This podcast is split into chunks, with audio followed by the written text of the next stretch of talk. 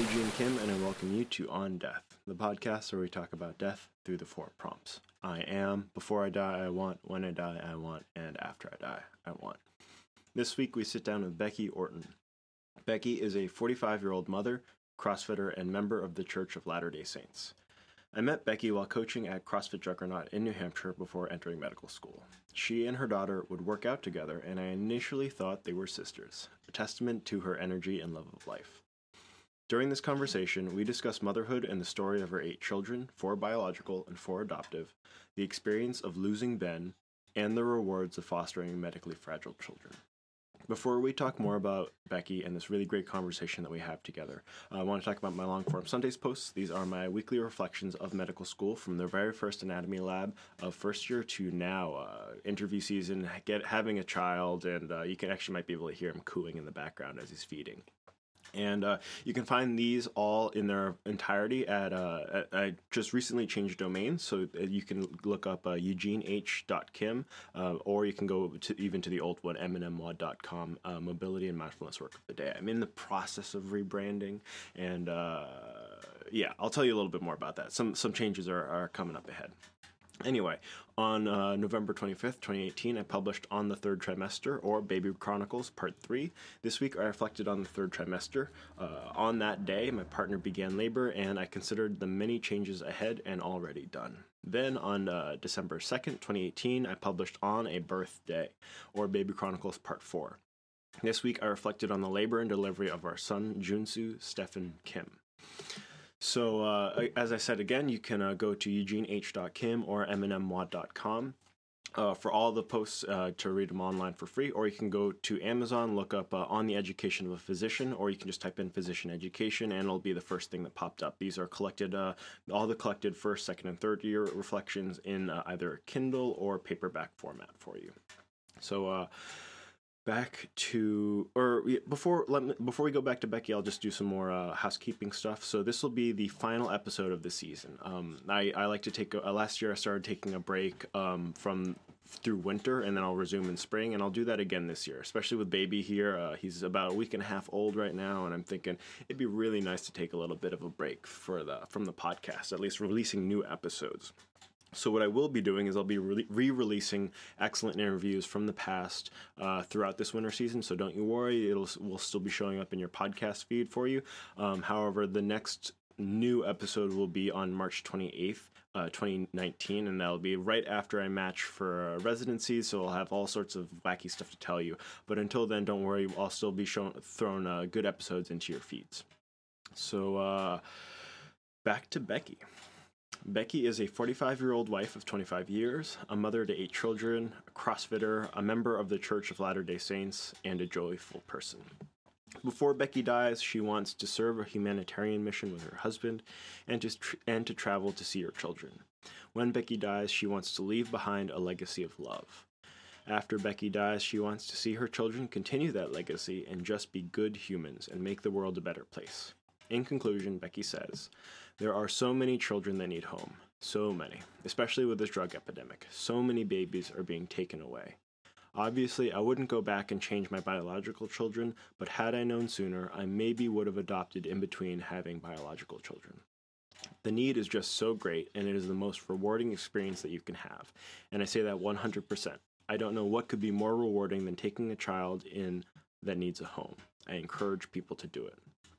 So this is I, I had so much fun with this conversation. I knew Becky, um, as I mentioned before, from coaching CrossFit up in New Hampshire, and uh, I didn't really know about her fostering of children uh, up there. But then when I moved down to Florida for my first two years of medical school, I started seeing uh, on social media her posts about uh, the medically fragile children that she has in her life.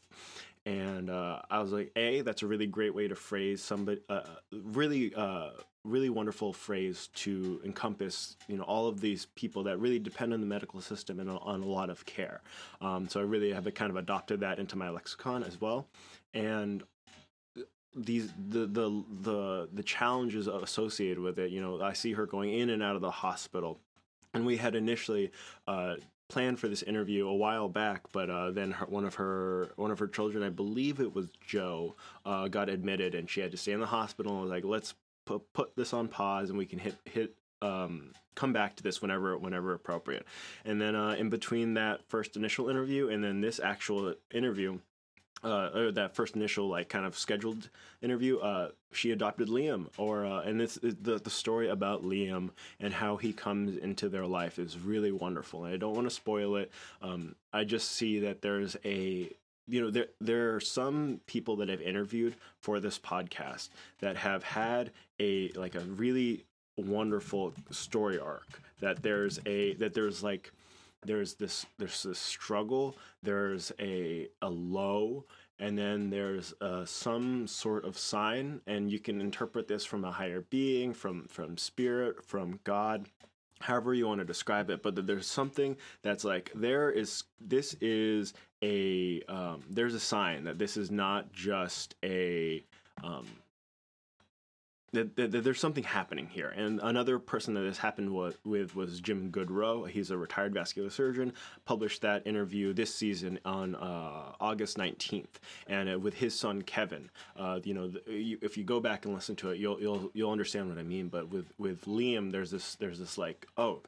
The, the stories the story has kind of circled back and it is um, it's not done by any means but it is at, at, at, definitely at a different phase than before.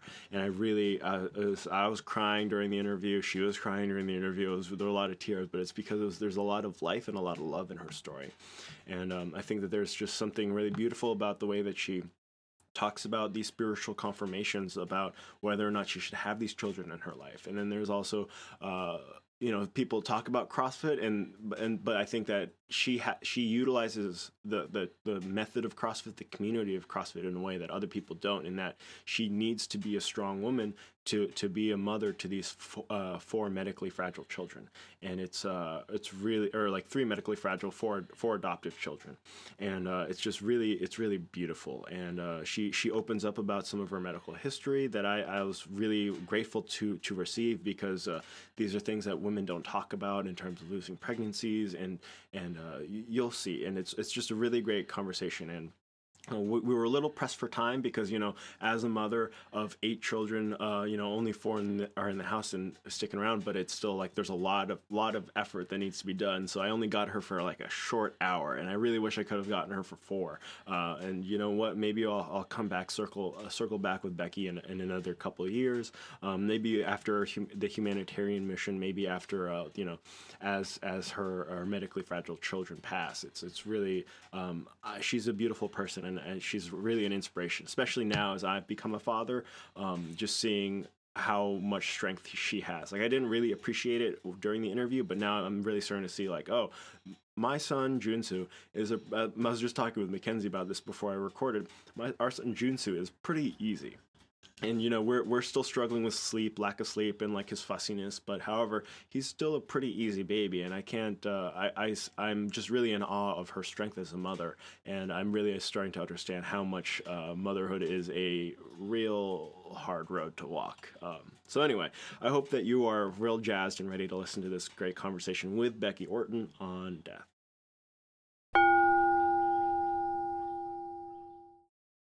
It is October 31st, 2018, Halloween Day, and I'm sitting here in my Coopersburg home, and Becky Orton is sitting in the driveway to her Gilford, New Hampshire home, and we're going to be talking about death through the four prompts. Becky, what are the four prompts? The four prompts are I am, before I die, I want, when I die, I want, and after I die, I want. Excellent. Now, how do you finish that first prompt, I am? I am a 45 year old wife of 25 years. I am a mother to eight children, four biological and four, um, well, almost four are adopted. Mm-hmm. And I am a CrossFitter. I am a member of the Church of Jesus Christ of Latter day Saints. Mm-hmm. And I am a joyful person. Yes, you are.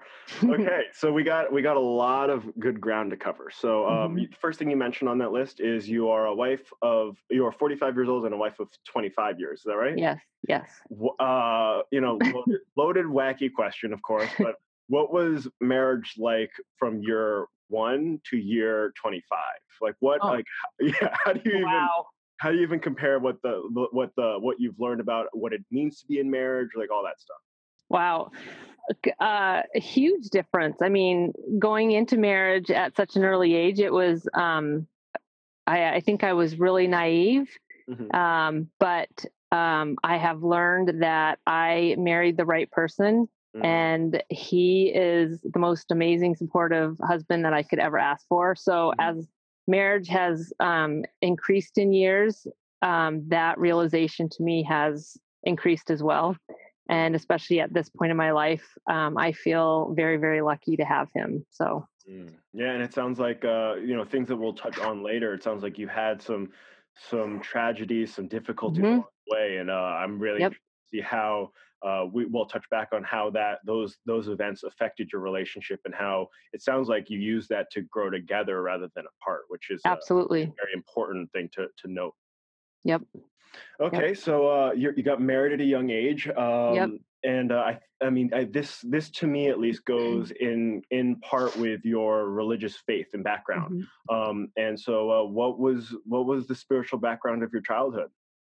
Um, so I belong to the Church of Jesus Christ of Latter Day Saints. We are Christian. Um, mm-hmm. I am a strong um, faith based person. My parents raised me to be that way. I have a large family that I come from. Um, I have six other biological siblings and a few adopted, as well as probably over 50 foster children that my mom fostered over the years. And so um, yeah so we we had a lot of kids in and out of our house growing up and it was a and actually it was a mostly positive experience as hard as it was. Mm-hmm. um, you know it's not something that i would wish differently. Um, it, i i think it kind of shaped me into who i am today. And um, you know i think part of our religion is very family based. Um, mm-hmm. You know, we we focus a lot on the family, and so from a very young age, just um, I think instinctively, I just wanted that for myself, and I wanted to be a wife and mother more than anything else. Mm-hmm. Had no interest in a career. I like being a mom is what I wanted to be. So. Mm and it sounds like you jumped into that with like all the the fervor and professional like um like grit that re- that is required to be to really be the mom. It's uh yes yes. um, so like uh just a little thing something you probably didn't know about me but uh, when i was growing up um for through like middle school through high school, my parents uh, would have Korean children come over to from from Korea to stay with us. When we would we wouldn't foster them, but they would stay with us for like a season, like a winter or a couple years as they learned English and and oh, wow. applied to college. So um, and we had like up to like I think twenty children at, uh, staying at one point, but we also had like three two or three kids that stayed for like four or five years so wow so, so you had kind yeah. of siblings like me. yeah, yeah. Just like I understand like that. Uh, I, I I can at least imagine what it's like to have that kind of revolving door, very fluid mm-hmm. family kind of sensation going on. Um, but I, I, imagine a lot of listeners just don't. You know, they might have right. brother, sister, mother, father, maybe a couple aunts and uncles. But like, what was and, and it's hard for you to describe what it was like because you don't know what what what different experience there was. So, uh, but like, what uh, what did you learn from all of that growing up in such a, a fluid household? Um. So, I mean, I like I absolutely loved having having siblings, mm-hmm. especially mm-hmm. my biological siblings. Um, it was hard having um, foster care foster kids um, as siblings, mostly because they came with a lot of baggage. Mm-hmm. But um, the thing that I respected about my parents um, was that they would always sit us down together as a family before they took in another foster child, and they would say, mm. "This is the situation. This is the child. This is what's going on." I mean, obviously, they wouldn't tell us everything, but um, as much as they could tell us, and then they would say, "Are you, you know, how do you feel about?" about having this child come into our home and and 100% every time it was yes mm-hmm. for us you know we were excited we were on board but you know as a normal um, child i would say that after a few weeks you know the the newness wore, wore off and then it was like okay can they leave now but but for the most part like i said it was very positive and you know my mom did a lot of good for these children in, in their lives so mm-hmm. yeah and it helped me to like also want a large family. Like I told myself I always wanted seven children. I didn't I didn't actually know that I was going to do foster care. I actually thought I probably wouldn't because the um, it's very it can be very difficult on biological children when you bring in kids with a lot of issues mm-hmm. um, i feel like i walked away unscathed from that but i have heard you know other stories where it has affected biological children in the home mm-hmm. so you mm-hmm. have to you know kind of be careful and my mom learned from experience with that where she would usually um, try to have the opposite sex and an older like either much older or much younger than some of the children that were in her home at the time so she kind of like you know had a good balance of who she needed oh i see like being very have. intentional about the dynamics that she's creating yes because she learned like when you had the same sex the same age you know there was a competition mm. between the mm. siblings and so that made it very difficult so she tried to avoid as she as she grew and matured in her fostering, you know, she learned from experience. And so she, I thought she did very well with that. Mm-hmm. So, wow. yeah. Yeah. So um, I'm also struck by, you know, and, and this is something that I understand about uh, the, the, uh, the Church of Latter Day Saints is that they are they are very very family focused and in a way that yes. um, people from, from the outside looking in might not understand. And I mm-hmm. think that one way that I'm really struck by it is sort of the way that your mother and that you are walking the walk, not just talking the talk about like, you know, supporting the people around you, but actually taking people from outside your home, taking them inside your home and really, and giving them love and helping and giving them a, family, at least for a little bit, um, and sometimes mm-hmm. for, the rest, for their whole life. And uh, I'm really struck by that because that's, you know, it's it's easy for me to like donate twenty dollars to you know, like a you know the wildlife fund, but it's a whole different thing for me to go and stop people from cutting down trees. You know, and that's sort of like the that's the difference that you have there. And so, what uh, what what is the experience of walking the walk? Oh, it's been amazing. I mean, you know, it's hard. Mm-hmm. It's very hard, but um, it's very rewarding. And, um, you know, obviously I chose it. Mm-hmm although I have to say that I, I mean I did choose it, but I also feel like um, eh, my path was kind of guided that way. Mm-hmm. You know, and I think um, a lot of it stemmed from my fourth child, Ben, who I lost. So, yeah. Mm-hmm. And so um, I think this is a good point to start to at least talk about your children and maybe Ben a little yeah. bit because um, you're the you know you're the uh, wife of uh, 25 years 45 years old and then you start talking about your kids right? And then you uh, but then you also mentioned before the interview that the transition to adoption and fostering was uh, after the death of ben.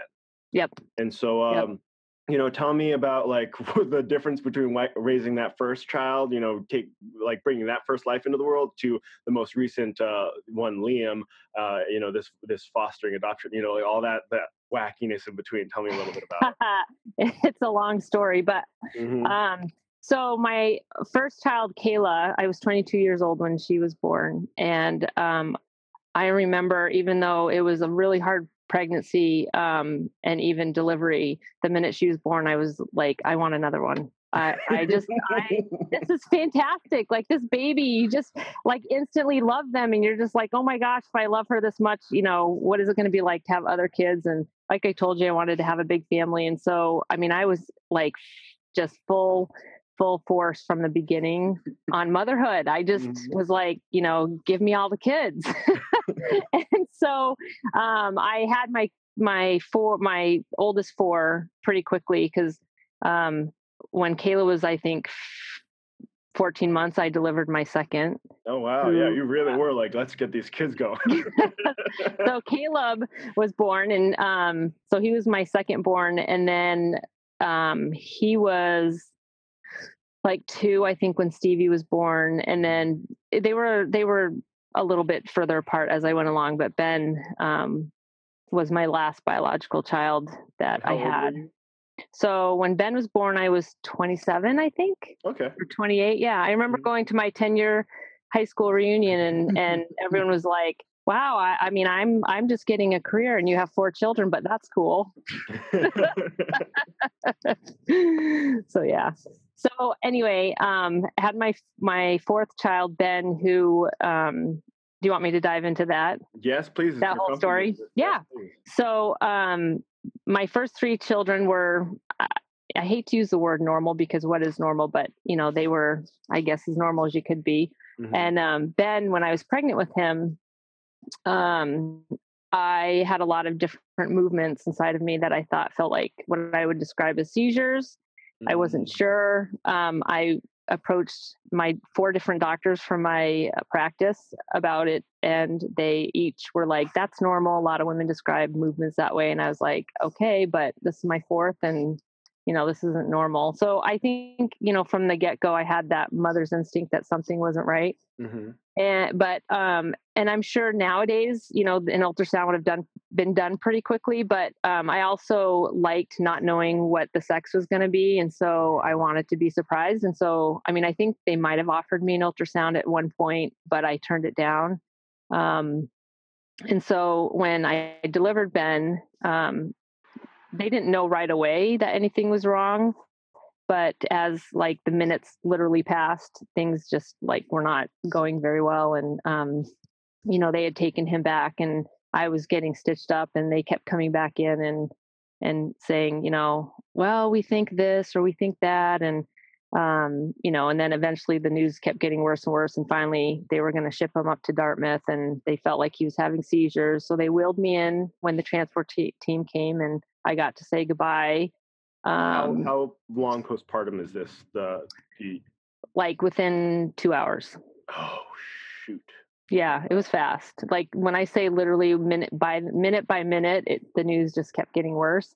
Um, so I was wheeled in there and I remember watching him and he was having what they were called what was called myoclonic jerking and I said that's what I felt inside of me exactly what he's doing um, and so they loaded him with some seizure medication sent him up to Dartmouth and I was forced to stay the night in Laconia at the hospital. They wouldn't let me leave. So the next morning they finally allowed me to go and my husband went up and spent the night with him. But when i saw him for the first time he was um, he was hooked up to an eeg he was intubated. He had like all the tubes and wires um, you know probably like one of the most stressful uh, intense scenes that you could ever witness with your child mm. especially being you know brand new and um, so we had a long long meeting with the doctors and they told us basically that um, after you know a bunch of tests that they ran on ben that his brain didn't develop when i was pregnant with him mm-hmm. um, it was some sort of genetic like autosomal recessive gene that both steve and i carried um, and so anyway um, you know at first they told us that he wouldn't live he wouldn't come off the ventilator and so we had to kind of prepare ourselves mentally for that and we brought our children up twice um, to say goodbye. And literally the day after we had done that, um, I remember the doctor sitting across from Ben in his vent, and I was holding him. And, you know, I would always get nervous because, you know, it just seemed like as the time passed, like you would just get worse and worse news. And so I was, I was ready for some more. And he looked at me and he goes, I think he's going to be able to come off the ventilator and breathe on his own, which they didn't think he would. Mm-hmm. And so from there, it kind of gave me like this first glimmer of hope for him. And I was like, I don't care what he's like. I just want to take him home. That was my like, if I can just take him home, then I'll, I, I don't care, mm-hmm. you know, what it entails. We'll take care of him. And so, um, surprisingly, for as severe as it was, um, he was only in the intensive care unit for 11 days. So he was extubated probably five or six days after birth. And then, um, you know, we, we spent a few days getting him to take his feeds by mouth, which was really difficult. And looking back, I laugh at myself because I was so determined to feed him by mouth and thinking that that was what was best for him. And, um, but after a month being home, you know, he ended up with a G tube so which was you know the best thing for him mm-hmm. and required lots of medication required lots of hospital stays um, he eventually received a trach a trachea at 15 months old um, because he was just really struggling with his airway. Uh, he was um, he his biggest issue was his respiratory um, system and because he would get a lot of pneumonias and so mm-hmm. we probably spent like a third of our year inpatient in the intensive care units every year, like just off and on, you know. So at your local hospital, or were you? No, this is Dartmouth. This is Dartmouth. So Ooh. they became our second home. We became very close with them, and they were fantastic, and they were How like our second Dartmouth family. It's like ninety minutes. Okay. Okay. Yeah. So and Ben lived till he was eight. He finally um, passed away. Uh, at I was actually at my sister's house with my kids for the weekend when it happened, and um, it happened in the middle of the night, and um, probably something that was not ex- I did not expect. Not that I didn't expect his um, him to pass away, but just I envisioned being in the hospital with him when it happened, and so it was kind of a shock. And not being in my own home um, was hard, but my sister was fantastic through it all. Uh, my husband came down as fast as he could when he heard, and um, that was probably one of the hardest days of my life, obviously, because even though you expected it, it still was a shock, you know, when it happens because you didn't know it was coming. So he mm. kind of went quietly in the night, and but I was in, he was in my bed, so you know, we kind of had like an ideal situation in an unideal situation. So mm. yeah, so that's the story of Ben, and um, but I remember before that happened, I started having a desire to possibly one day foster or adopt other medically fragile kids because as hard as it was um, it was such a rewarding experience and i loved it um, i loved taking care of him i loved being his caretaker. It was a 24-7 job um, but it was like i said very rewarding so. Yeah. Thank you for sharing that. Yeah just a couple just a couple things that i want to touch back on uh, about the, mm-hmm. his story is so he you said he made it to the age of 8 mm-hmm. and uh, he he died at your sister's house? Mm-hmm. in uh, massachusetts yep. in massachusetts okay. Yep. And uh, it was there was no like prodromal like kind of uh, decrease of anything he just kind of passed. Yep Oh dear, but and so one thing, uh, as as I told you before the call, I was on the hospice and palliative care uh, team at the hospital here at Lehigh Valley, and for that month, it was you know I've learned a lot. I've learned a lot about you know how draining and painful these conversations are, and um, mm-hmm. I just I guess a question for you, and I, I think I, I think I know the answer, but I, I mm-hmm. still want to pose it. Is um, I see so often. Uh, the you know these conversations happening about like you you know getting the family together and then say mm-hmm. you know you know ostensibly seeing seeing the person for the last time and it sounds like that happened to you twice uh, mm-hmm. very early on in ben's life um, mm-hmm. and then and and there there's a certain beauty in being able to prepare for it like that and then there's mm-hmm. also the eight years of life and struggle and, and hardship that you endured to get him to that eight to those eight years Mm-hmm. Um, I just, I just don't even like is. I, I don't imagine you would ever trade those eight years of life with him, but I guess I wonder, like, uh, like, I don't even know what question I'm asking. I'm just trying to explore this idea. You know, uh, you, do you know what I mean? Yeah, yeah. Um, let's see. I uh, it was just such i don't know how to explain it but um I had a lot of spiritual experiences through his eight years. Mm. And one of them, if you don't mind me please, telling about this, please, please. Um, one of them being that um, I knew when we were taking him home that he would at least live until he was two.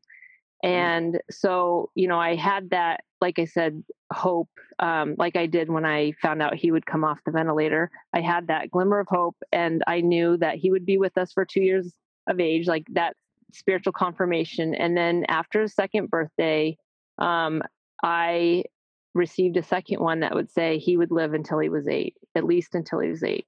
And so, up until that point, um, I remember having many conversations with my mom because my mom's very um, black and white and she loves to like be a realist. And so, she mm-hmm. would often say, you know where where are you going to bury ben where are you going to you know what are you going to do for funeral arrangements and i would always say mom i don't want to talk about it i'm just like that's not what i want to focus on i'm not ready um, because she in the hospital when we when you know he was first born she told me that he, she and my dad purchased three plots and she you know, didn't really know why. Um, but after Ben was born, she was like, you know, maybe this is why we ended up buying three plots. And so she offered that, you know, if you would like to bury him with us, we would love for you to do that. And then off and on through the eight years, it was always, you know, what are you going to do? Have you bought, you know, a, a, plot yet? And and I would continue to continually say, Mom, I'm I'm just not I'm not there yet. And um, I remember like in the spring. So Ben was born in April, so his birthday was in April, and in the spring of before he turned eight, I all of a sudden just like had this feeling that it was coming. Mm-hmm. Um, I knew.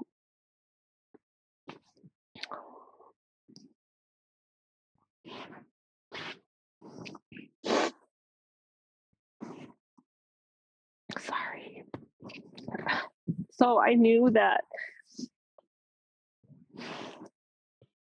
that it was coming and I just had this feeling and but I also had this overwhelming peace that came over me. And I was able to start talking about it. Like I was in this like you you know those those roles of grief where you have acceptance mm-hmm. and denial and all that kind of stuff. I feel like I was in that acceptance phase and I was okay with it. And so my husband and I started talking about his funeral and we started talking about where we wanted to bury him and I was finally able to tell my mom you know, we want to bury him with you guys. And so we were able to have those confirmation those conversations that I was not able to have before. And and I also had a conversation with his neurologist. Um, he was in the hospital like March. And like I said, he turned eight that next month. And I told him, I said, I just know it's coming.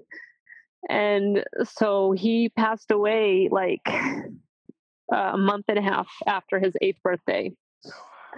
So it was, like I said, it was still a shock, but it was not a shock in, at the same time because I knew it was coming. So, mm-hmm. anyway, so I've had a lot of experiences like that with him.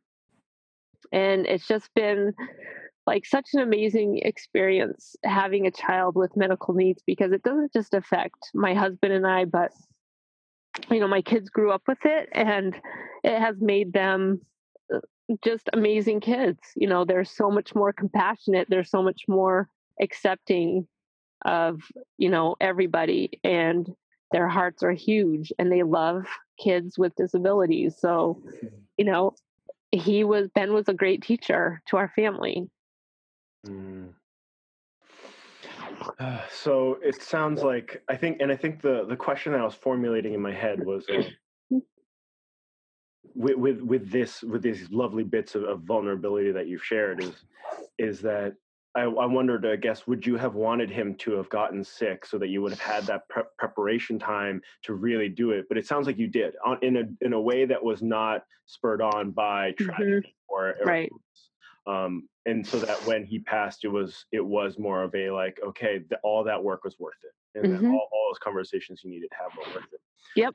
I want to circle back though, and and because we've we've talked around we've talked about like the the practical applications of your faith and spirituality in terms of like you know the adoption and like the, walking the walk. But uh i'm i'm very interested to hear about those those messages that you received at when he was two and eight and uh, i want to know like can you would you be comfortable elaborating? Yeah. Um so we um, believe in Jesus Christ, we believe in God, and we believe in the Holy Ghost. Mm-hmm. And um, we believe that the Spirit can prompt you, can, um, you know, not necessarily, it's not like you hear voices, but you have thoughts. Mm-hmm. And, um, you know, I truly believe that that was um, Heavenly Father's way of allowing me to prepare for his passing and so he you know would prompt me with those thoughts and those feelings and of being prepared so that when the time came it wasn't you know just like life ending mm-hmm. you know i was able to mentally prepare for that so um you know that's part of um our religion and what we believe and um you know there's a i mean i can i can dive a little bit into um, you know what we what we believe after death because I don't believe that this is it, and I know that I know you know I believe with all my heart that I will see Ben again and that he will be whole. Mm-hmm. You know, mm-hmm. um, we believe that that we are here for um, you know, to be tried, to be tested, and that was Ben's test mm-hmm. was to be in a, a, a limited body, um, and he did a great job, and you know, I think he passed with flying colors.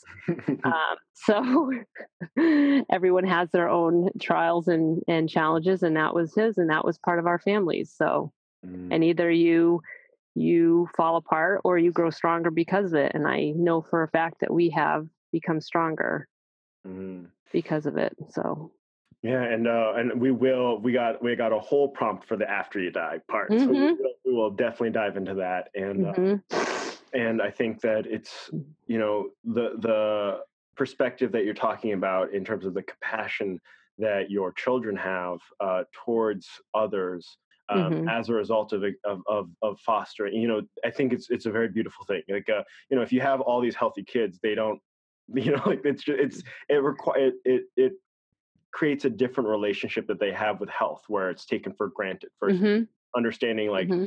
how how difficult how difficult can it be to simply stay alive and mm-hmm. i think that is a very important and powerful message to give to children. And whether that's that's sustaining life through a medically fragile individual or whether it is um, you know taking them on a hunt and, and understanding like that for every life requires death. And so just mm-hmm. i think that that connection to the greater greater hoop of life is really important. I'm i'm just profoundly in awe of the of the difficulty with which that was learned but i think that makes it a very earned lesson.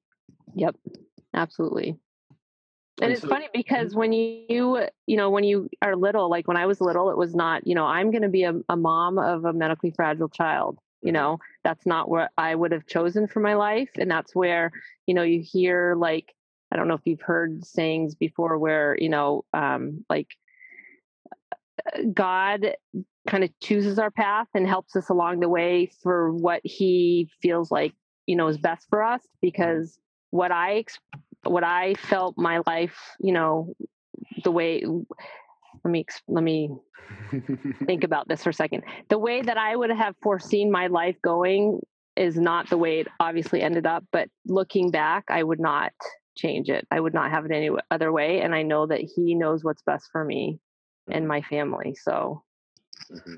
so it makes having these trials and these situations um, it puts it in perspective, I think, mm-hmm. and makes it a little bit more easy to handle, to bear.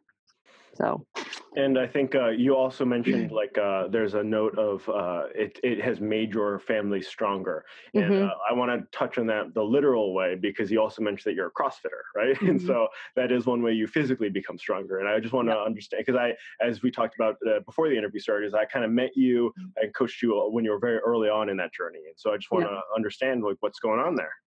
Oh, so I've always um, been athletic. Um, I played basketball and soccer in high school. Um, I was a thousand point scorer for my high school basketball team. So the first one in my high school, actually. So um, that's my claim to fame. But um, I just have always loved being active and and healthy and um, you know, it's a little bit harder when you get out of high school and college because then you kind of have to like force yourself and and be disciplined that way. And being a mom, um, I kind of like ebbed, ebbed and flowed through it all. Mm-hmm. Um, you know, I, I would find different avenues to to work out or to try to stay healthy and fit. But honestly, um, you know, since I have found CrossFit, um, it's been like probably my most consistent um, regime, and it's also made me probably the healthiest and the fittest that I've ever been in my whole life, even in high school. So I love that. I feel strong. I feel healthy, um, and I can say that without a doubt. My main reason is because I have medical, uh, medically fragile children. Um, currently, I have a 13 year old who's 90 pounds, and so I have to lift him up and down stairs and in and out of cars and mm. and it's you mm. know it's it's hard and mm-hmm. even being as physically fit as i am it's still hard like you know i tell joe all the time like joe why are you so heavy I, lift, I lift every day and you still feel heavy so i can't even imagine if i wasn't doing these things and you mm-hmm. know um, i just i, I want to stay healthy for my kids for as long as i can so so that is my main reason for crossfitting. Mm. And um, Yeah, there, Mm. I, I see a lot of beautiful uh, reasons for you to get into this uh, because it, Mhm. you know there's the functional, but then there's Mhm. also the uh, the the the like the individual empowerment level of it as well. Yep. Yep. Um, I guess uh, what what has have you like what has your relationship been uh, ha- like has it changed in terms ha- has your has your relationship with your own body with with fitness with the barbell like what what where have the changes been and how do you notice that Um, so before CrossFit, I don't think I ever lifted a barbell ever. And, you know, I always considered myself fit, you know, running or hiking or whatever. But um, the barbell is, I have come to love it. I absolutely love the barbell and I love the way it makes me feel strong. So CrossFit is just one of those um, programs that, like, I've seen literally change lives. And it definitely changed mine for the better. Mhm. So, yeah. and there's also the community aspect of it as well Yes. going to the gym going to juggernaut Yes.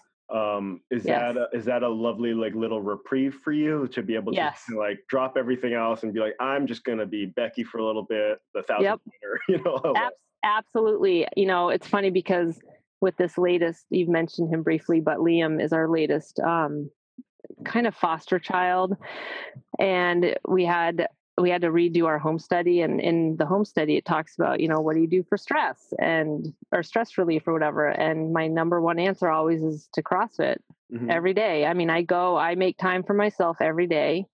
Um, I do rest two days out of the week, so I shouldn't say every day, but five days a week consistently. I have, um, you know, for three plus years now, I have probably missed maybe a handful of times out of those three plus years going. So I am very consistent with doing what I need to um, mentally prepare for the day and you know to take on all the challenge and challenges and needs of my family.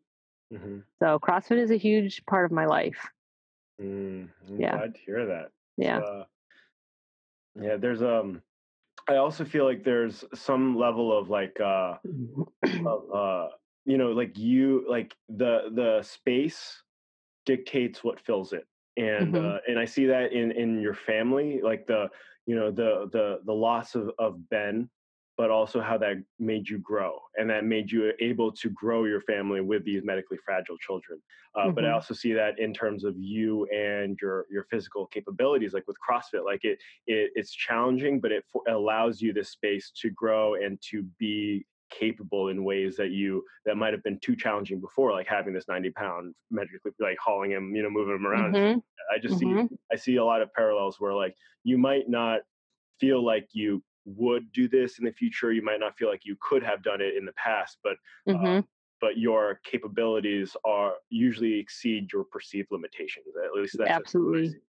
yep yep very much so Okay, and so we, uh, I think, on the list of things that you, how you finished the prompt, I am. It was a 45 year old, 25 year wife, um, four, uh, four kids, four adopted, um, and uh, the CrossFitter, and then there was something else. At the religion Religion, yes, and we, we covered that a little bit, and we'll definitely dive more into it. Mhm. we through. Is there anything else on that list? that i was that i'm a joyful person Oh, you're a joyful person. Yeah, talk about that. How is I- that? Uh, yeah.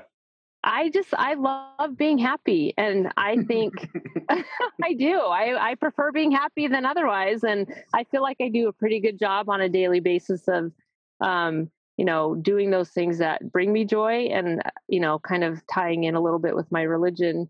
Um, you know, it like my favorite word is perspective. And, you know, people might look at my life and think, man, I, I don't want that or I could never do that. But I also can look at other people's lives and say, man, I'm so glad that I have the life that I do. And it makes me appreciate not having you know um like myself a physical handicap or a mental handicap or whatever it is that other people have challenges with you know um people might look at my life and think that it's really hard but i can look and at you know pretty much anybody and think okay i'm glad that i have what i do and i'm going to be happy in my life because i'm glad that i don't have what they have you know so perspective is one of my favorite words it always Mhm. kind of grounds me so yeah and my mom was a happy person oh, that helps. you know yeah so you know growing up with a positive happy uh, you know, she would sing a lot and she would always, you know, try to see the positive. And so that's what I try to do with my family. So,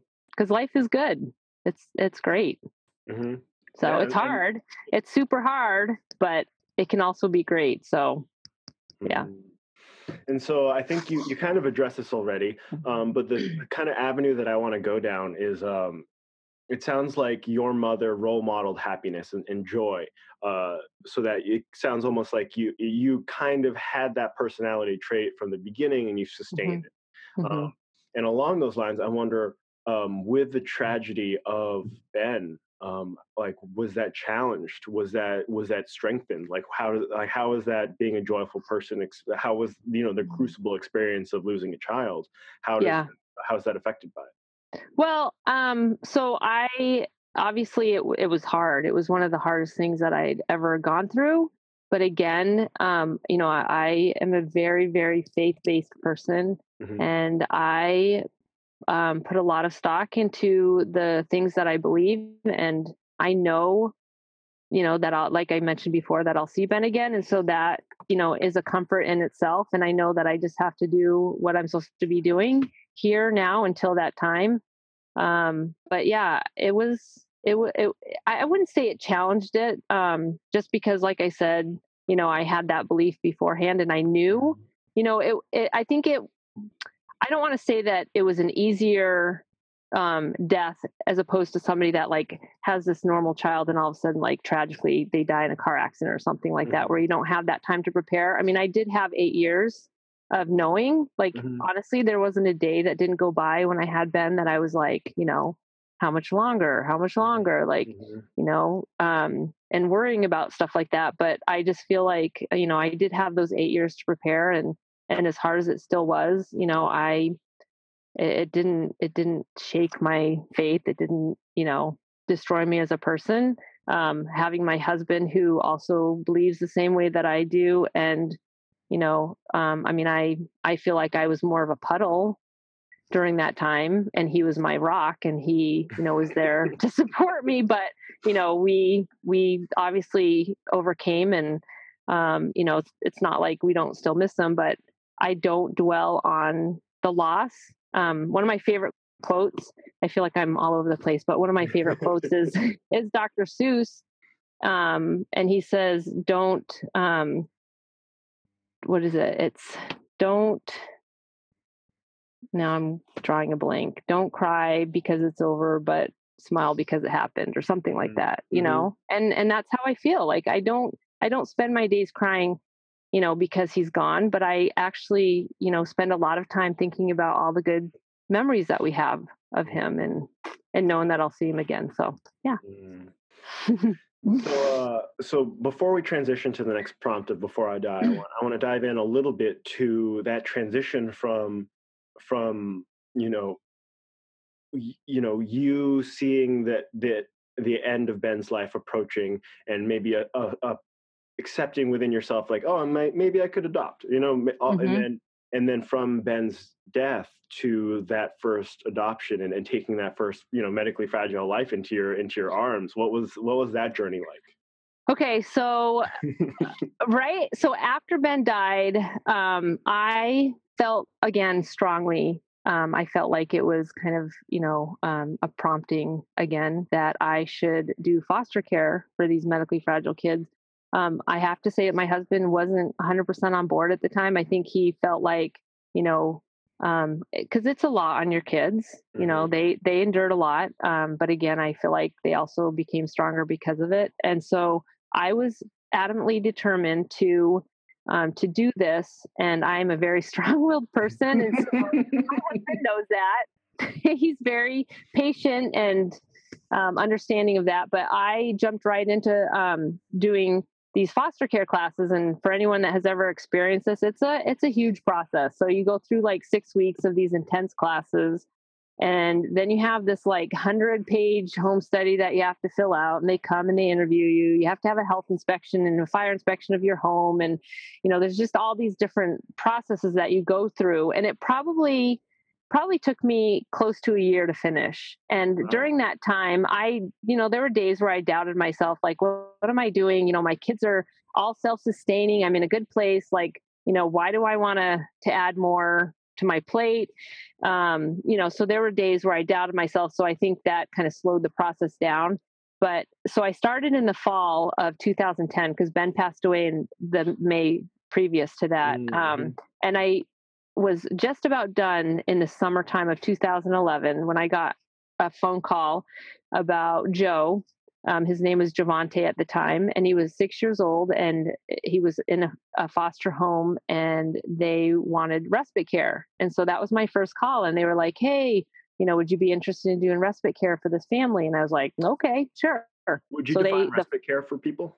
So respite care is just um, giving families a break for like a weekend, you know. Mm-hmm. So just because it is 24/7 care, so it just allows them to kind of have a break. So um, the DCYF showed up in my door with all of his information. I never met him. You know, at that point, I hadn't met him. Um, they brought pictures. He was adorable. And while I was sitting there on my couch, I had this impression that he was going to be ours. And I remember thinking, like, what? A, this is crazy because he's already in a foster home and you know, like they didn't want to give him up. And so why am I having these feelings? But I didn't say anything to anybody. We just kind of continued on with the process. And we never got called from this family. Like they never called us. And so I kind of forgot about it. And then in August, so that was probably June, in August, I got another phone call and it was for a safe haven baby. Are you, do you guys know, do you know what a safe haven baby is? Okay. So it's a law that was created to prevent um, dumpster babies or babies that were discarded, mm-hmm. Um, mm-hmm. unwanted that were unwanted, and so they created this law so that uh, a pregnant woman could anonymously give her baby up as long as she brought it to like a police department or a hospital or a fire department somewhere that is safe you know for the baby and so uh, Laconia got their first safe haven baby in like over 18 years. And so when that happens, the state, the baby becomes a ward of the state. And so therefore, um, you know, for whatever reason, we were called. And, um, you know, my first question was, is he medically fragile? And they said, no, he's, he's actually a healthy, normal baby boy. And I remember feeling a little bit scared because I was like, oh, well, that's not what I signed up for. Surprisingly, because like who doesn't want a healthy, normal baby boy, right? Mm-hmm. So I called my husband and he was like over the moon. You know, my husband who wasn't really on board with all of this, he was like, oh my gosh, yes, because my husband was adopted as well. So oh. anyway, so Brady um, was our first baby, and we brought him home at two days old. And um, you know, he was immediately uh, foster to adopt, so we knew that we'd be keeping him. And then um, probably a couple months later, I got another phone call from DCYF, and and it was about Joe again. Um, and they said, you know, this family is still looking for respite care. I know you're really busy with the new baby. Is this something you still would consider? And I was like, yeah, sure. And again, we didn't hear anything from them until about um, December.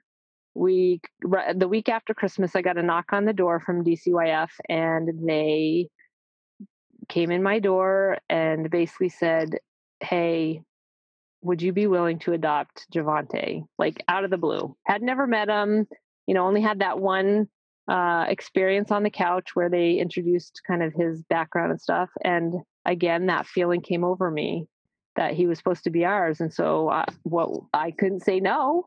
so I was like, yes, we'll take him.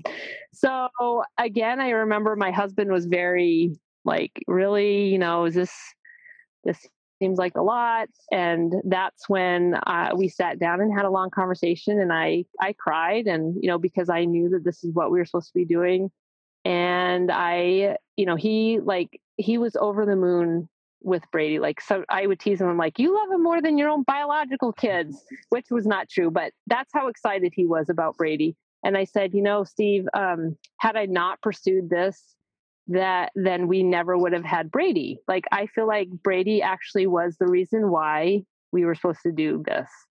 And that kind of opened his eyes and from that point he was like 100% on board because mm. he knew he knew that was right.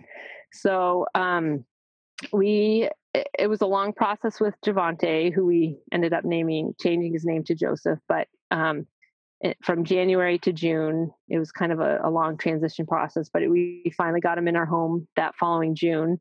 And then he was adopted like six or eight months later. And then um, we had a couple other uh, foster children, but um, I knew, like with all my adopted kids, I've always had a spiritual confirmation. And with these couple of kids that we had um, in our home, I didn't have that. Um, and I never felt like they were supposed to be ours. You know, they mm-hmm. were in our home for a period of time. Um, but I did have a dream about a little girl that was medically fragile and it, about two years earlier. And um, my license had just expired, and we got a phone call like it would have been two years after uh, we got Javante. And um, when I answered that phone call, they told me it was a little girl and, you know, she had medical issues. I had that, again, spiritual confirmation that that was the baby that I had a dream about. So, you know, she obviously came home and um, we got her at four months old, and today she is four, just over four years old, and she's been adopted as well. Her name is Mackenzie. Mm-hmm. And then, um, and then I think we talked about this before the interview started, but um, you know, I told you that my husband and I got to a point after Mackenzie where we were like seven kids. I always wanted seven children. Mm-hmm. Uh, and I felt like we were done, and he felt like we were done. But obviously, the Lord had different plans because, you know, here we are a year and a half later, and um, I've had phone calls from DCYF, and I've never, you know, had a problem turning them down. I don't like turning them down because, of course, I'd like to rescue all of the children. But um, anyway, this phone call came um, about a month ago, and uh, it was an interesting phone call because it was an old caseworker and you know she says becky oh, there's this baby who's five months old and you know that we need to place. And i was like linda i told you we're, we're done. And she's like I, game linda. i know i know but but you know i like I told I told this other agency that you know I know this angel and and I know they'll be fantastic. And I was like Linda you up. So good stop, right? Yeah I was like stop tempting me with babies. But the whole time I'm thinking my husband's gonna be like no. And I would be okay with that. Um and so jokingly I sent this kind of Snapchat to my kids and my husband about this conversation you know fully expecting the you know nope um, but when my husband got home, and he actually didn't get the Snapchat till he got home, and I watched him open it, and I was waiting for it, and it never mm-hmm. came. And I was like, what is happening? Why isn't he saying no? And so then it just like kind of like he just smiled and that was it. And we didn't really talk about it that night. All we knew is it was this five this five month old baby. That's all we knew. So I couldn't sleep that night. I could not stop thinking about this baby, could not stop thinking. So then I wake up and Steve was already at work and he had sent me a text and he said, Becky, I don't know what it is, but I cannot stop thinking about this baby. And I was like, oh no, oh no because I was, you know, it's like one of those things where you don't want to admit it, but when your husband admits it, it's like, oh, we're on the same page and this is not good. so I wrote back and I was like, I same, I couldn't sleep. And so um, DCYF promised me they would get me the information that day. And so about an hour later, after this conversation with my husband, they texted me the information and they said, we have the information that you need and it's a little boy uh, we didn't even know the sex at the at that point so they said it's a little boy his name is benjamin and he was born in april and that's when i just started crying and so I sent that information to my husband, and he wrote back and he's like, I'm crying. And I was like, I know, so am I. and I was like, I guess we're getting a baby. so, um, yeah.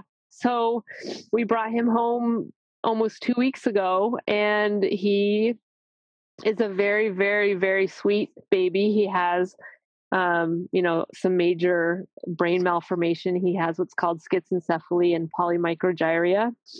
So it's just a, um, you know, just to make it simple, it's just a, a malformation of his brain. So he'll probably be a lot like Joe and Ben, their full care. Uh, but he has been very, very difficult because he um, is very irritable and he has a lot of nerve pain in his brain. And so he doesn't sleep very well and he cries most of the day, most of the night. So it's been a huge challenge. And so it's just kind of one of those testaments to me where I think that Heavenly Father thought that my life was a little too comfortable. I was. I was in a good place and I was cruising along, and he said, Time for you to grow a little bit. So here we are. And, you know, if it wasn't for that confirmation that he is supposed to be here, I think I would have a really hard time with it. But because I know he's supposed to be part of our family, you know, it's so easy to love him. And, you know, my husband's been beyond fantastic because there's days where I just, I've cried because it's been hard. Mm. But he picks me up and he takes over and he, he's that rock. When you're in the puddle. I am. I am often. So I'm very lucky to have him. He's been very good. So yeah, so that's where that's my current situation right now. But like I said, you know, life is hard, but there's so many joyful and happy moments that make it worth it. So mm.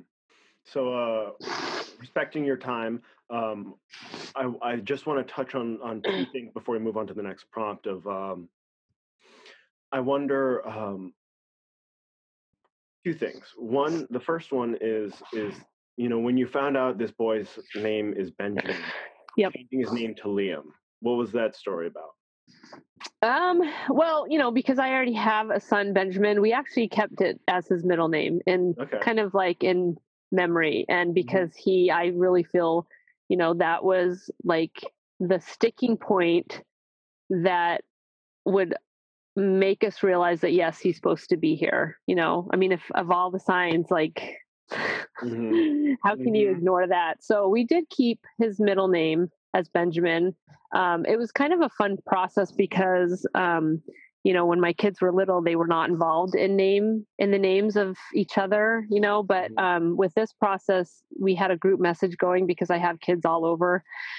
And uh, you know they were all excited about this new baby and so i was like hey we we need to come up with a name and um, so they all helped in that process and my oldest daughter kayla um, was the one that first suggested liam and she loves that name and and so after like three or four days of going back and forth with everybody um, that's the one that we settled on and and when you look up the meaning it it, it says uh, it means strong-willed warrior and that's what he is for sure. Mm. so so liam benjamin orton will be his name so that is his name. It's yeah. good name. Yeah and then the other question that I have for you is, and this might relate to the autosomal recessive nature of what caused Ben's issues in the first place. Is that is that sort of why you? I mean, I guess it's a question, and I'm I'm projecting, of course, wild mm-hmm. speculation on my part. Is mm-hmm. you know, I feel like a, a, a, strong instinct after the loss of a child would be to have another child of your own mm-hmm. biologically. What what was mm-hmm. that like? What was that question for you? Um, so yeah, that's something that I obviously haven't told you about, and I'm, a lot of people know, but some people don't. Um, but actually, I did before Ben passed away. Um, we actually lost two pregnancies at 20 weeks and 16 weeks, two baby girls. So, um, and after that second pregnancy, I, I, just had a really, really, really hard pregnancy. I was um, I had a port put in because of um, super being super sick with hyperemesis, so vomiting. Yeah, and I was I was on TPN. Oh, uh, that, yeah, yeah, it it was horrible, and so um, anyway, I just wasn't able to, for whatever reason. I don't know if it had anything to do with what Ben had, or if it was just how bad my pregnancies were. I just I couldn't I couldn't sustain past the 20 weeks. And that second pregnancy that I lost um, uh, ended up um, having a hysterectomy, an emergency hysterectomy, because oh, I I couldn't stop bleeding, and I yeah, so so I was done. Yeah, and that's why um, we consider Brady a miracle baby because you know, how many people literally get a healthy baby boy dropped into their laps, Mm, you know? mhm. Um, in fact, we had a lot of people say, "How do how do I how do I get on that list?" and it's like, uh, don't. There is no list. It's just you know, it was a gift from God, really. Mm. Um, and I tell people it was my easiest pregnancy ever. Get the phone call, and two days later, you have a baby boy in your home. So yeah, uh, quick question. I just want to time this, like in in my head, the timeline of things. So there was Ben, and then there was the uh, Ben's death. Then there was kind of getting on board uh, with the fostering adoption process, that kind of like six week year that you're talking about. Then you kind of heard about Joe. Then you got Brady. Uh, but where were these two pregnancies in that kind of that timeline? so actually, they were before Ben passed away. Oh, okay. Yeah. Oh, during Yeah, that eight so- years, I Yeah. So 2008, 2009, I lost the two. I I had that emergency emergency hysterectomy in 2009, and then Ben passed away in 2010. I see. So Okay. yeah, okay, yeah. I see. So yeah, Yeah, that's, and- uh, yeah. So after Ben, you know, had passed away, I I wasn't able to have kids of my own anyway. I see. Yeah. And then it was just like uh, choo choo on the adoption train. yes. Yes. So so I get it. that's how it happened. I see. Yeah. If you want a big family, that's uh, yeah, that makes sense. really i mean having like those awful pregnancies of course i would do it again you know my kids have been worth it but like having these adoptions is like wow it's so much easier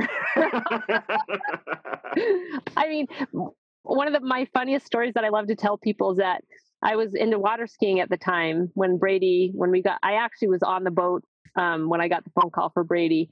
And we you know brought him home on a thursday and i was back out on saturday. I had him at the dock in his little car seat and um, you know getting my stuff ready to go and we had his life little teeny infant life jacket on and but i had a blanket over his car seat and i remember this woman was walking past and she was like oh you know you have a baby. How old's your baby? And i was like three days old.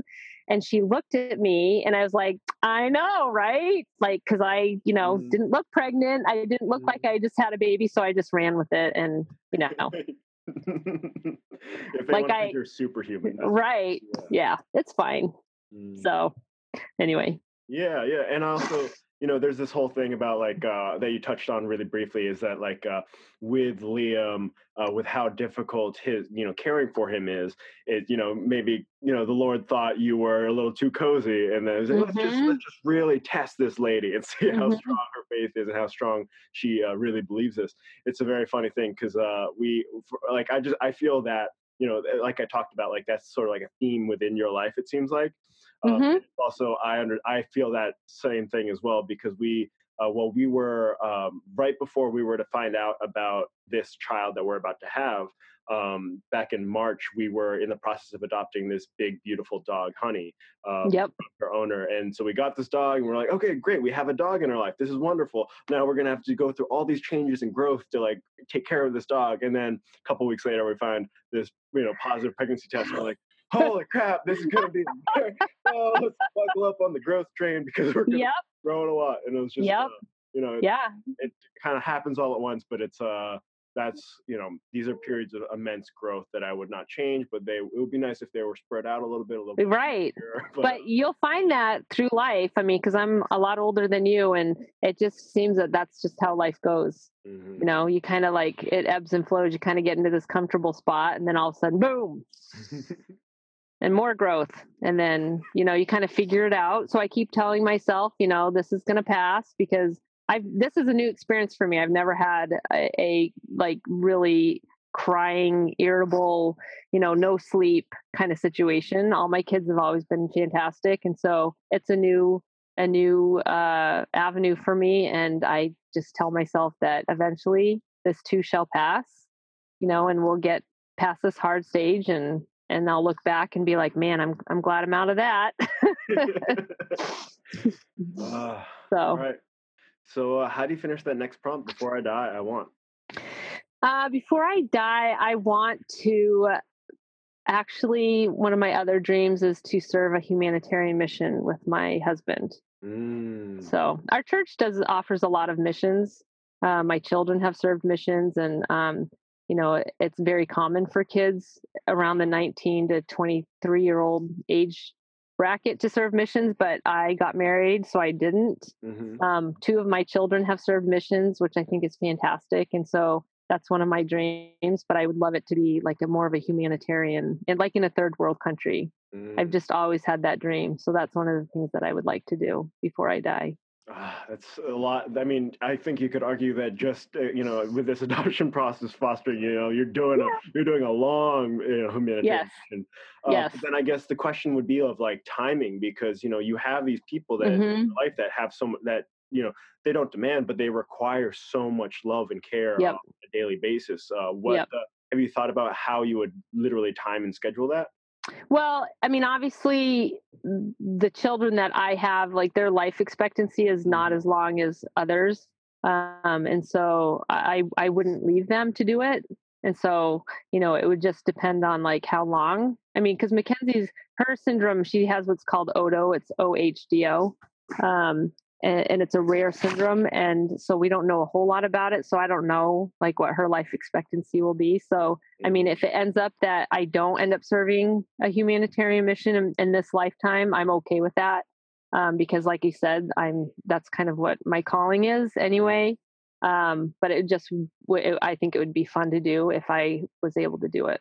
So, Yeah, fun. Uh, you know, it'd be like a bonus. Like it'd be cool. Yes. plus, but uh, yes, yes, And I, I guess, I guess, I mean, you know, you say that it'd be fun to do the humanitarian mission, but it's, all I guess the question is like, I get, would this almost be like a vacation for you and your husband? You know, probably. Yeah, 'cause you, know, you have so much, Yeah. you know, so much on your plate, and like, would yeah. this, would this be a way to go travel to an exotic place with your husband for a little while, Yes. but also help? Out? Is that sort of what's happening? here? yes, absolutely. Yes, very much so. Oh, it's beautiful. All right. So that's a great, yeah, that's a great, you know, uh, before I die, I want, is there anything else on that list? Um, just to be able to travel to see my children and as they marry and have kids, I would love to be able to because I'm I'm pretty sure they're probably not going to be my neighbors.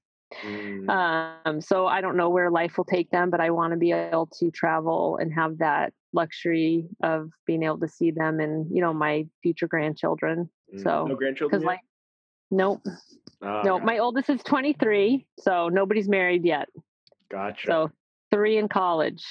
ah, I see. So it's, you know, they're in the pipeline, so to speak. Oh, They're not- absolutely. and my oldest is a lot like me so she she wants to be a wife and mom that's her greatest desire so it'll happen Mm. I guess uh, one question that I have for you going forward into that future of grandparenthood is like, um, you know, how what would that, what would that even look like and feel like that transition? Because you're so very much within the parent space. Right? i know i know baby. So it's uh, a. Well, do you even know what it would feel like to be in that grand grandmother grandparent role? Because it is such a very different relationship, right? But it's right you're also so much in the parent. So what do you Right. think about that? i you know i i i'm okay that my kids are not there yet because i'm not there yet and it's mm-hmm. funny because my husband um, before Liam came along, you know, he was like, "When are you guys going to get married and give me a grandbaby?" And I was like, "Whoa, not there, not there yet." yes, I mean, you know, at that point, Mackenzie was three, and um, but you know, I, I think it'll still just be amazing and wonderful when it happens. I'm excited. Um, I can, I, I mean, obviously, I, I can wait because I'm still, like you said, in that young parent mode with young children. Um, but I want to um, be that grandparent for my kids when it happens um, and not kind of be stuck in that parent role. I want to kind of transition and, and be that kind of grandparent that they want and that they need.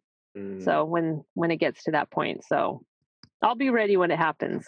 Yeah, it seems like you are you are really receptive to the signals that are you know that that come to you when it's like time time to move on, Becky. Right. Absolutely. Gotcha. yep. All right. So, uh, um, how do you finish that next prompt? When I die, I want. Um, when I die, I want to leave behind a legacy of love. Mhm.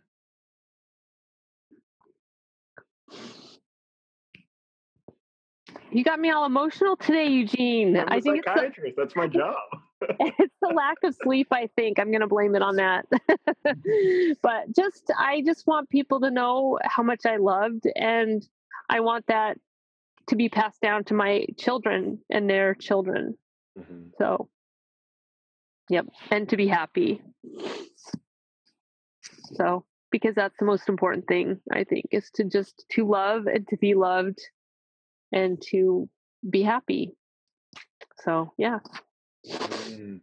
Is that um is, is what what would that look and feel like for them to know that as you're dying um, is it just through the, the the legacy of of all the effort time that you've put into all these people in your life and these relationships and maintaining them and and being present for them or is it uh, like would you want is there like a message that you know like how how will they know this legacy oh i think it's through example mm-hmm. because you know i i've talked a lot about my mom but you know that's the way i look at her and and i know that mm. that's what she's left she hasn't passed yet but you know she definitely has left a trail of love her legacy is love and all the people that she has cared for i mean i you know i didn't mention this but aside from the foster kids i mean she was the type of person that would you know see a person in the grocery store that looked like they needed a, a dinner and they would end up at our house you know, complete stranger. Like, mm-hmm. and I'm, I, I, kid you not, like this happened a lot. You know, somebody walk, walking in a snowstorm. You know, this old man. I remember we picked up on the way home from church, and he came to dinners on Sundays for like a few months after that. You know, oh. so that's just who she is, and that's who you know I've tried to emulate, and I I would love for my children to emulate that as well. Mm, yeah, that uh, leadership by example is yep. the strongest form of leadership. Yep. Um, yeah. Yeah, I guess uh, a question that I have for you, and I think it might have been Ben, um, but was what was the and especially since you, it sounds like your mother is alive, but I'm not sure about your father. But is what yes. are what are the deaths that have affected you greatly? Um, honestly, there, you know, I still have my parents. Um, you know, I, I've lost my grandparents, but I don't feel like they were like significant um, everyday roles in my life. Mm-hmm. So, you know, it was sad, but um, really it was uh, Ben, mm-hmm. I think. I think really is the most significant. Sorry, are you there? Yeah, I'm still here. My my son was calling. Um, so I feel like when my parents pass, that will be really hard. Mm-hmm. But but, but really it's it's been mm-hmm. has been the most significant yeah and i mean i think you will i mean unfortunately you will have you will have been very well prepared because the whole like order of thing like the the natural course of the world is one in which um, a, a, child should be orphaned um, mm-hmm. you know and and not the other way around where parents mm-hmm. are orphaned and uh yep. you having to go through that experience i think will have unfortunately made you very you know not prepared but like at least ready for that yep yep yeah definitely yeah because i think um more so than losing your parents i think the death of a child is harder for mm-hmm. sure um you know not that my parents passing away won't be hard but um you know i feel like like you said it'll i'll be a little bit more prepared for that when it happens mm. so and we talked about the legacy you want to leave, but have you thought about that transitional moment from life to death? Have, are there any experiences that you know you've had, any near-death experience, any imagination of what that transition of from life to death will look like or feel like? Um, I haven't thought a whole lot about it, but I remember as a child feeling scared about it. You know, like interesting. Um, you know, I had a conversation with my seven-year-old the other day, and and he, I remember feeling the way he did you know, or he does about you know not wanting i don't want to die. Like who wants to die right? Mm-hmm. but as you get older and you go through these experiences um, and knowing that i have something to look forward to it i'm not afraid of dying.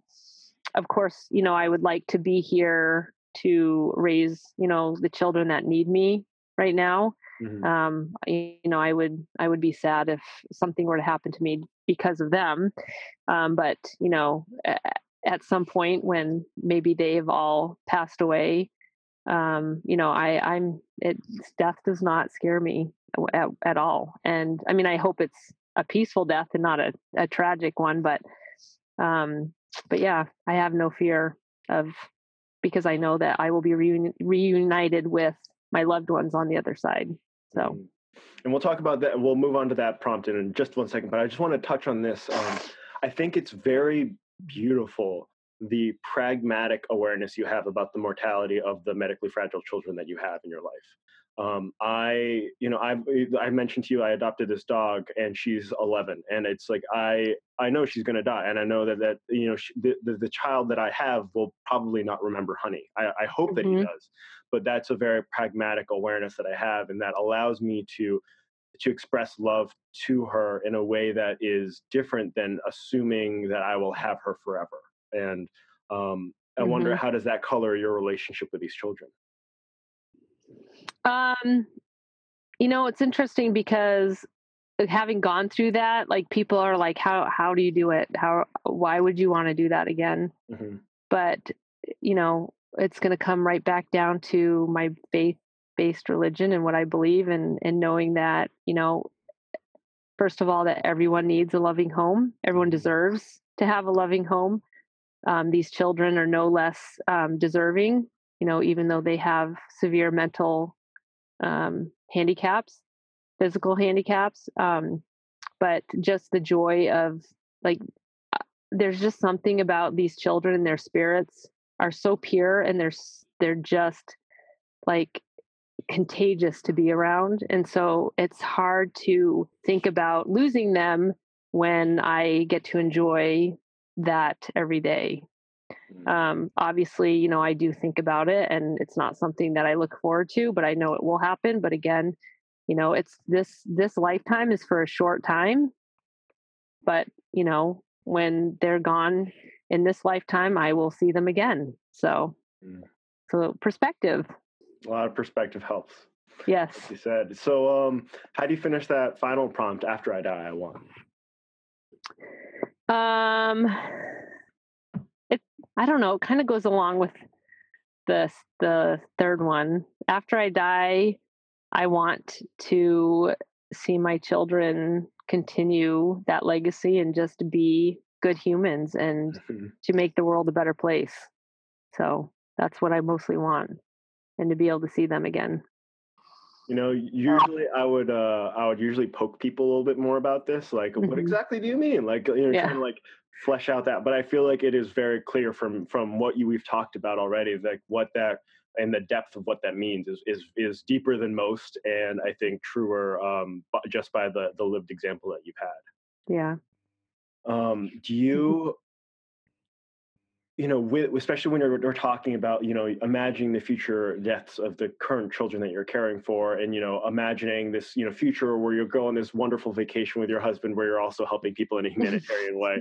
Um, how far, and also, and acknowledging the fact that you're not sleeping very much with the care of Liam, um, how far in the future do you think um, right now? Like how, like what's what's like when you when I say future, what do you think of? Um I so you mean as far as like projecting like going on this trip or I don't you know, even that... know. Just like when, like, what does the vague idea of future mean to you? Like, did do you do you think about it specifically around you? Do you think about um, the the children that you care for, your family, or do you think about like a wider circle of future, like the the the plants in your area, like Laconia? You know what I mean? Like how like mm-hmm.